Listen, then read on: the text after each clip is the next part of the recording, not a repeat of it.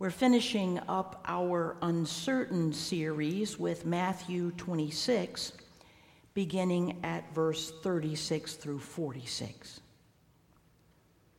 Then Jesus went with them to a place called Gethsemane. And he said to his disciples, Sit here while I go over there and pray. He took with him Peter and the two sons of Zebedee and began to be grieved and agitated. Then he said to them, I am deeply grieved, even to death. Remain here and stay awake with me. And going a little further, he drew himself, threw himself on the ground, and prayed, My Father, if it is possible, let this cup pass from me. Yet not what I want, but what you want. Then he came to the disciples and found them sleeping. And he said to Peter, So could you not stay awake with me one hour? Stay awake and pray that you may not come into the time of trial. The spirit indeed is willing, but the flesh is weak. Again, he went away for the second time and prayed, My Father, if this cannot pass unless I drink it, your will be done. Again, he came and found them sleeping, for their eyes were heavy. So, leaving them again, he went away and prayed for the third time, saying the same words. Then he came to the disciples and said to them, Are you still sleeping and taking your rest? See, the hour is at hand, and the Son of Man is betrayed into the hands of sinners. Get up. Let's be going. See, my betrayer is at hand.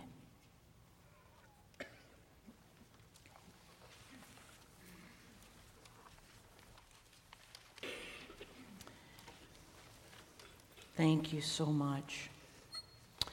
Would you pray with me? Bless, O oh Lord, the words of my mouth and the meditation of all of our hearts. O Lord, our rock, our only strength, and our Redeemer. Amen. This is our last in the series of uncertainty. And our scripture deals with the reality that Jesus must face the enormity of the coming death and how his friends behave. Friends are supposed to be good to you. They've done a lot of research around good friendships and how they often reduce stress. You recover quickly from heart attacks with good friends to surround and encourage you. You may even live longer. They suspect that the common cold is even shorter. But not all friends have those kinds of positive benefits. All of us have known one or more that lied to us, insulted us, or betrayed. Some that were overly needy, and then those that were just bad for us, giving us too much advice. Friendship can also be painful. In close, enduring relationships, friendships, jealousy, envy, anger, and the entire range of human emotion can enter our heads. We just have to decide sometimes whether the best thing to do is consider keeping those friends or just saying, it's time to let go. Early research into the difficult friends seems to indicate that betrayal among friendships may be as devastating in that relationship as a divorce could be. Truth is, sometimes it's just hard to hang in there with friends that have hurt, disappointed, or worse yet, betrayed us. Jesus had friends too. Twelve of them, to be exact, at least those he called disciples. Now, these people were Jesus people, his peeps. They had walked with him for three years, learned from him as students, calling him rabbi and master, but it was more than that. They were friends. This week, it's really important to remember that the line whereby Jesus was denied and ultimately betrayed was not crossed first by strangers, those who were hostile to his message. It was his friends that left him out to dry how difficult it must have been for Jesus to have handpicked his companions and for them to have gone through such tough times and then for and then for them to have dropped the ball in such a big way.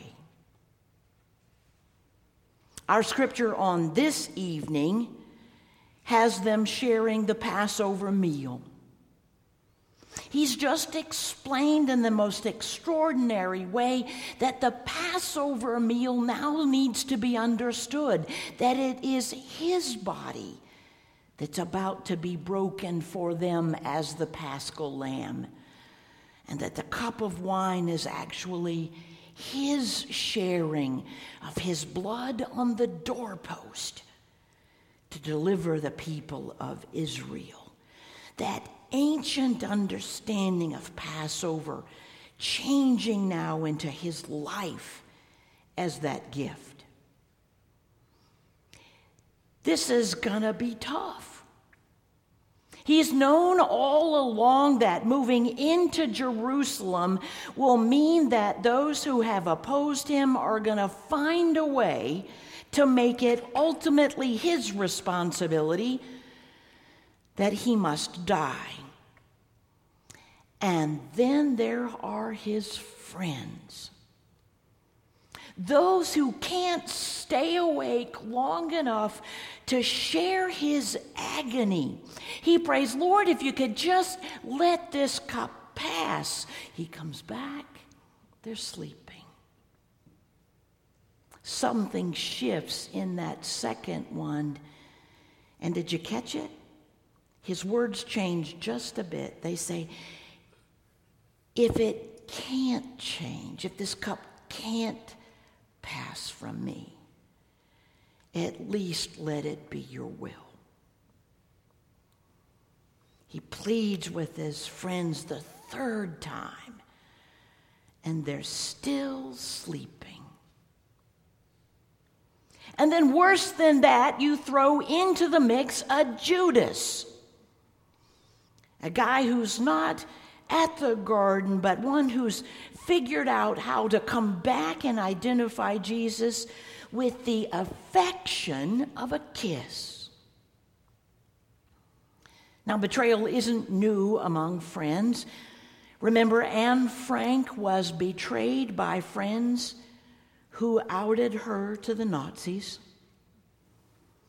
Selena, that Latin music wonder of the 1990s was betrayed by her fan club president who shot her in the back. And John Brown, the abolitionist, was eventually captured and executed for his 1859 Harper's Ferry raid to free slaves by his own friend, John Cook. Jesus knew he was in trouble. But did he have to be abandoned by his friends and betrayed by one of his own? It is no wonder that he prays with all of his might in deepest of agony and says that his sorrow is so strong and so all consuming that he just might die right there and then. And he pours it all out to God. While none of us enjoy the weight of this story, isn't it incredibly important to witness how Jesus deals with this time of uncertainty with his friends, trying to figure out if it's possible within him to be obedient to the will of God? Neil Pasricha, in his book entitled The Book of Awesome, writes about a very difficult time in his life when it was really hard to face the struggles. His marriage was falling apart, a best friend had taken his own life.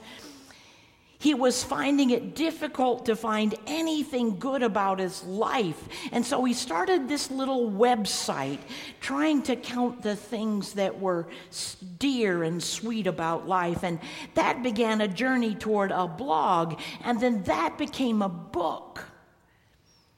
What he discovered is that there are three important A's that describe life and how we can be faithful. And they seem to fit perfectly into Jesus' understanding of himself as he wrestles on his journey. And the first of those A's is attitude. Whatever the reason for his pain, Jesus knew that obedience to God required that he wrestle his pain to a resolution. There's no question about his attitude toward the struggle. It was straightforward, it was honest prayer. Father, if it's possible, take it away. But not what I want, but what you want. Now, all of us have been or known people in our lives who dreaded the future in front of them. The person diagnosed with degenerative disease, which you know is going to lead to death, and it must be endured. The parent whose child isn't born perfectly, and you know that their life is going to be filled with struggle and with pain, and even death might mark their future the family of an accident victim, hearing that it's time to begin discovering and discussing whether or not it's time to let go. We've all been in our hearts, or at least on our knees, saying, Lord, if we can let this cup pass, wouldn't you let it happen? How can we pray? How can we not pray for the miracle of miracles? So Jesus prayed, if it's possible, let it go. The second time, shifting up his emphasis, realizing somewhere in his bones that he's got to face this thing straight on and it doesn't look good. So if he can't let it pass, let it be at least be your will. All of the pain in his attitude is always one of facing the reality with an honesty and obedience, and he wants nothing more than what God wanted from him. He has no agenda other than to do God's will. And he, as he arises from prayer and returns to his disciples, we understand that the matter is settled. It's done. No more time for questioning. It's resolved, and Jesus would go forward into the hands of those who would crucify him. Pasricha says this Look, we're all going to get some lumps and we're all going to get some bumps, and none of us can predict the future. But we do know one thing about it, and that's that it ain't going to be according to plan. We're going to have highs and lows, father father daughter dances, weddings and healthy babies and deliveries. But we're also going to say, sad to tell you, the potential heartbreak that your husband will leave. Your girlfriend could cheat. Your headaches might be more serious than your thought. It's not a happy thought, but your kids could get mixed up in bad scenes or gains. Your mom could get cancer. Your dad could turn mean. And what if your friends won't stay awake to pray with you? And you get to the point where you think you're just going to die for the decisions that are facing you. He says we have two choices. We can swirl and twirl, twirl, doom and gloom forever. Or two, we can grieve and then face the future with newly sober eyes. No matter what pain hits you, choose to move forward. Jesus chose option two. His attitude kept him moving forward toward the purpose and goal of his life. It certainly wasn't how he wanted to go, but he understood obedience that this is the cards he's been dealt, and he's going to live it for the purpose for which it was intended for you and for me. The second A is awareness. Awareness for me means remembering in whom we trust or keeping the main thing the main thing. Ultimately, Jesus is aware intimately that he cannot get the answer he hoped for, but he never once understands that somehow that separates him from God's plan. There's never a change of awareness of God's claim upon his life. This is not a renegotiation. God's love for him and commitment to him is non nowhere. It's not fun, difficult to understand, and so incredibly human but not at all a lack of awareness of the relationship that has bound them together and will lead him forward. Kids understand this in a way that is uncommon. This past week, uh, our youngest son Sam was taking, he picked the kids up after preschool.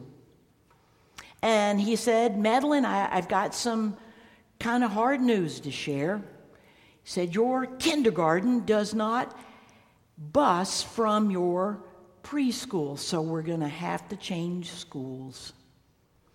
And I know it's hard sometimes to lose your friends. And she said, It's okay, Dad. I'll write them a letter. and he says, Well, what are you going to write them? He says, I'm going to tell them I love them.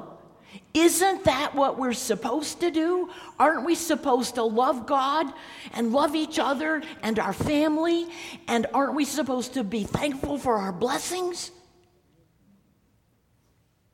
And I said, Thank God for Sunday school.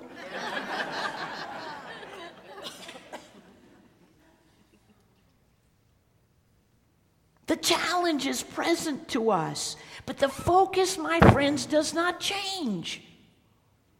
This is what we do. Our awareness is of God's presence in our lives, and that just doesn't change. The last day is authenticity. Authenticity is the degree to which a person acts within his or her. By definition, authentic people possess a number of common characteristics that show that they are healthy, mature, and very functional. So, this is the list. They have realistic perceptions of reality. They're accepting of themselves and others. They are thoughtful. They have a non hostile sense of humor. In other words, you don't sense that when somebody says something funny, they're after you. They're able to express their emotions freely and clearly. They are open to learning from their mistakes and they understand their motivation. Doesn't authenticity sum up everything that we've been talking about in terms of attitude and awareness? I'm not sure that Jesus could have been more aware. What lay before him was a cup he dreaded. N.T. Wright once said he had looked into the darkness and seen the grinning face of all the demons the world looking back at him. And he begged his father not to bring him to a point of going through it. He had a clear perception of reality. He accepted who he was, understood others, saying the first words at his crucifixion Father, forgive them, for they know not what they do, and their mistakes along the way, he understood as human.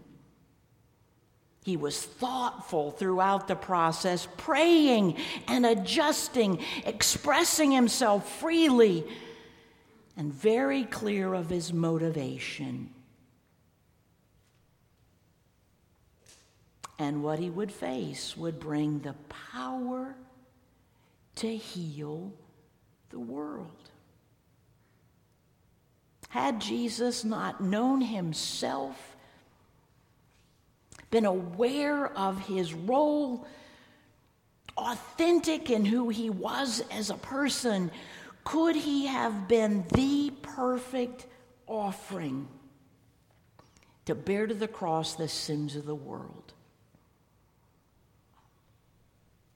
This morning, if you were watching the Today Show, you saw resurrection taking place because Hoda was doing a story on the 20th anniversary of the Columbine High School shooting, where 12 students and a teacher were lost. You could describe it as a massive betrayal by friends. One survivor who lost his best friend, Craig Scott, now preaches compassion around the country as a motivational speaker, working with kids in school systems and trying to help kids stay healthy. His mother, Beth, said she took the hard journey toward forgiveness. Not that it was okay that it happened, but that she knew if she didn't, it would become the defining feature of the remaining part of her life.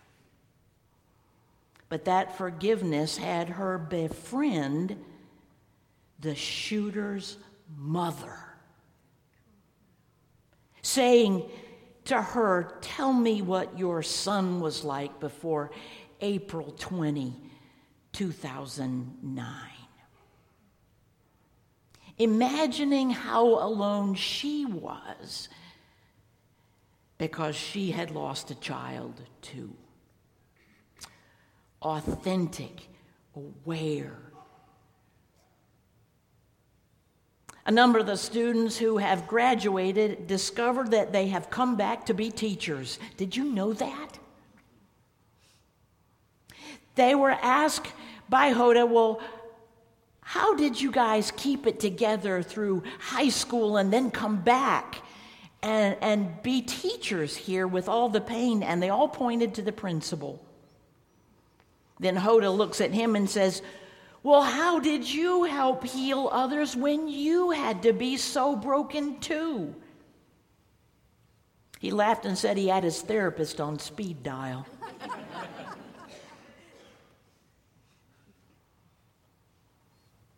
it helped him see how his attitude, his attitude was negative. He was watching all that he had lost, and the therapist said, "You know, you gotta, you gotta see what all they gave you," and began to look at all of those children and thank God for them every day. He still does that to this day. He became aware of his role and he became a very authentic person designed to help his students come through.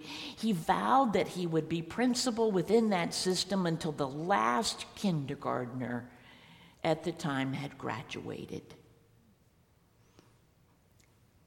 They understand in a way what this night is about. It happens all over the world where faithful people are willing to walk with Christ into things they would rather not face. And yet, is that not how we begin to see our purpose and the beginning of the journey toward resurrection? Thanks be to God. Thanks be to God. Amen.